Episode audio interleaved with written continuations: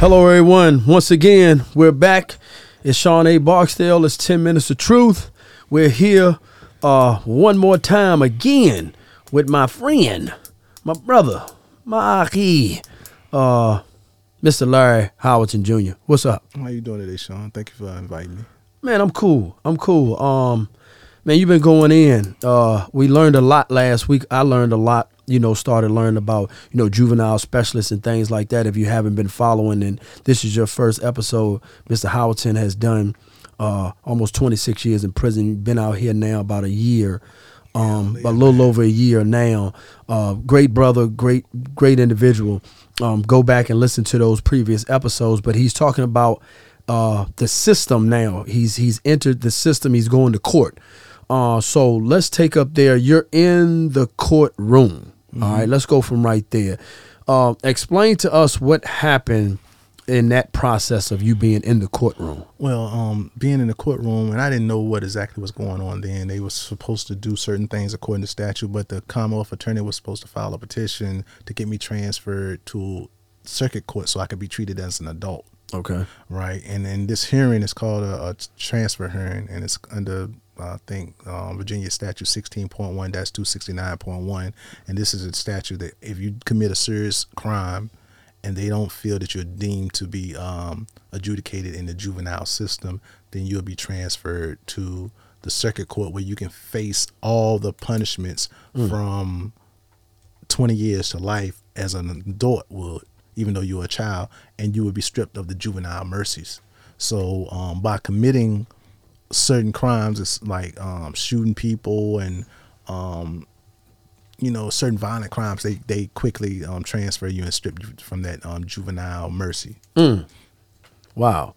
Okay, so you've been stripped of uh, juvenile mercy. So now, um, the prosecutor was. it- You remember the prosecutor? yeah i remember everything clear Was it a man, woman? it was two men Two men. yeah it was two Why men. two? um because it was the older man um and then it was the younger man his um understudy and um when they transferred me on april the 8th 1996 i appealed that decision and as i had a right to and when i got upstairs um to the circuit court uh before the judge you know it was a lot of discrepancies in my juvenile transfer hearing which they supposed to tuck care in which they supposed to did it uh to the t so the judge found that I supposed to be remanded back downstairs for another transfer hearing, which has never ever happened. This never happened, but this is a requirement for me to be in 1996. This was a requirement for me to be before the juvenile. I mean, before the circuit court, I had to go through these stages to be transferred. Um, the jurisdiction of me. Um, later on, the statutes changed, but during Right. 1996, I supposed to had this hearing. But when I got down there, before the order got down there, the prosecutor went and told the judge they were down there for another reason. And my lawyer, she did key in on it, and she was like, she was yelling, she was like, "Y'all violating this boy's rights. Y'all violating this boy's right. He's supposed to have another transfer hearing."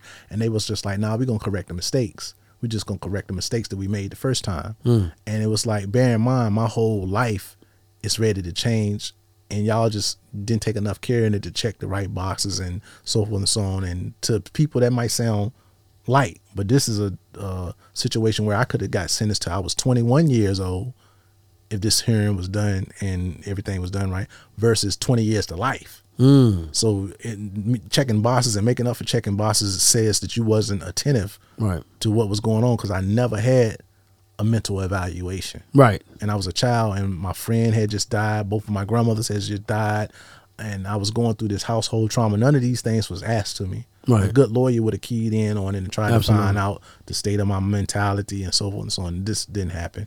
Um, but I remember you saying. I've heard you say several times, uh, especially when we go out and speak. At, you know, at these colleges and things of that. You know, to law students, um, that they didn't know what to do with you. yeah, this is when I got back up Okay. because they fixed the mistakes, and I never had to transfer hearing, but I'm back up and before the cir- cir- the court, and um, the judge, um, they was like, um, can we leave him in the um, detention home right now, or does he immediately have to go to jail right now? Because like once these hearings transpire, Hmm. and you're treated like adult.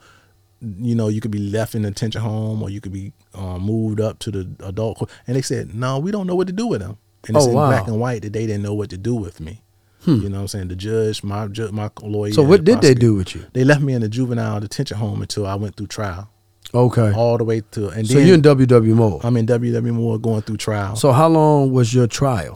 um my trial was two days. Two days. My trial was two days, but but you were in WWMO for how long though? um I was in trial in WW Moore for five or six months Five or six months. with other juveniles. So you went on trial for a murder in six months. yeah, in six months. Oh wow, wow! I know people that's years before they went to trial on a, a murder.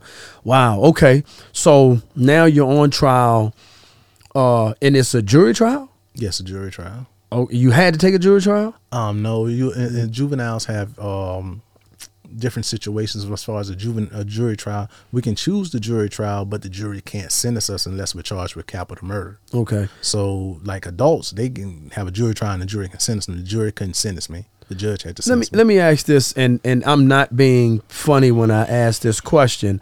Uh, they say you should be, you know, you judged amongst your peers. It won't 16 year olds that judge you. no, it was like um, a majority of. So what uh, does it mean when they say judged amongst your peers?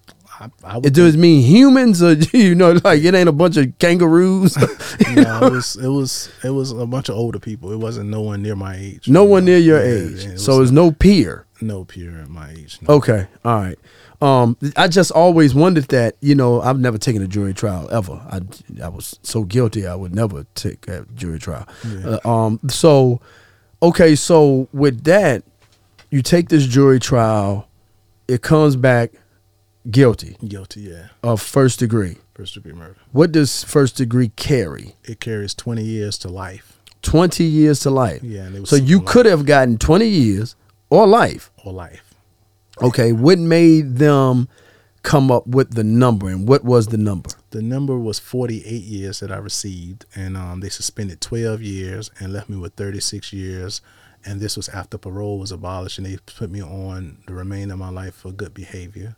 Um, this was the first time I had ever got in trouble and everything, and I was saying to myself like, You had never had you never went to court for I anything never had got an encounter with the police for anything ever. ever. This was the first time that I came in contact with the police. Wow. And I was like, where does this 20 fit in? Who would get this 20 Right. other than a child. Then the child, right, Like that a had child never that- been in They've trouble. never been in trouble. I understand the crime. We we definitely understand the crime, but we're looking at the law, yeah, the law right side of this, right? So who would get the 20? yeah, because the law calls for 20 years, you know, for this crime Right. to life. Right. And like, who is the 20 years going to be for? But I did, um, after getting locked up, I started seeing that 20 years would be for adults. Hmm. Mm. They could maybe afford a lawyer or, you know, um, something else. But Okay. We, since I- we, we're definitely going to get into the incarceration side. So now, um, frame for a youth, a parent. Are your your parents are in the courtroom. yeah, my mother is. His parents are in the courtroom. Yes, his mother is. Okay. So when they hand down the guilty plea, what was going? What happened with you? What? How did you feel? Well, I just felt numb. Mm, you know, I just right. felt numb and like, you know, um I feel like this is something that I, I you know, I did. I gotta stand up for it, you know. Um I you know, I didn't try to implicate no one else and try to blame nothing on no one else. I told the story, you know, um and I Right. just felt numb. Right. Uh, okay. So now uh, sentencing rolls around. Mm-hmm.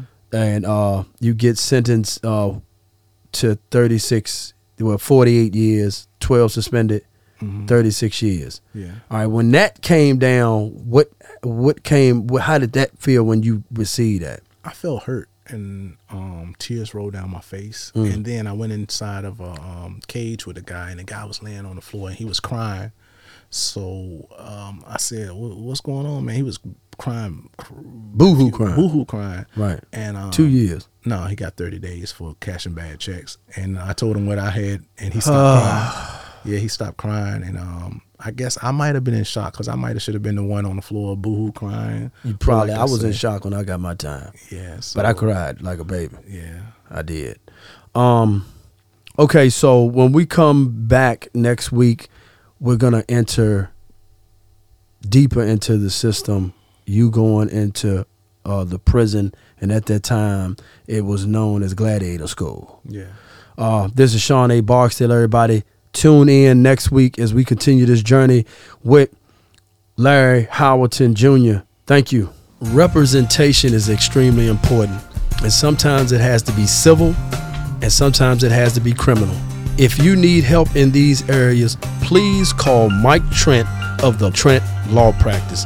He can be found at 7S Main Street, Halifax, Virginia, 24558. And that phone number is 434 471 4339. If you want to get it right, call Mike.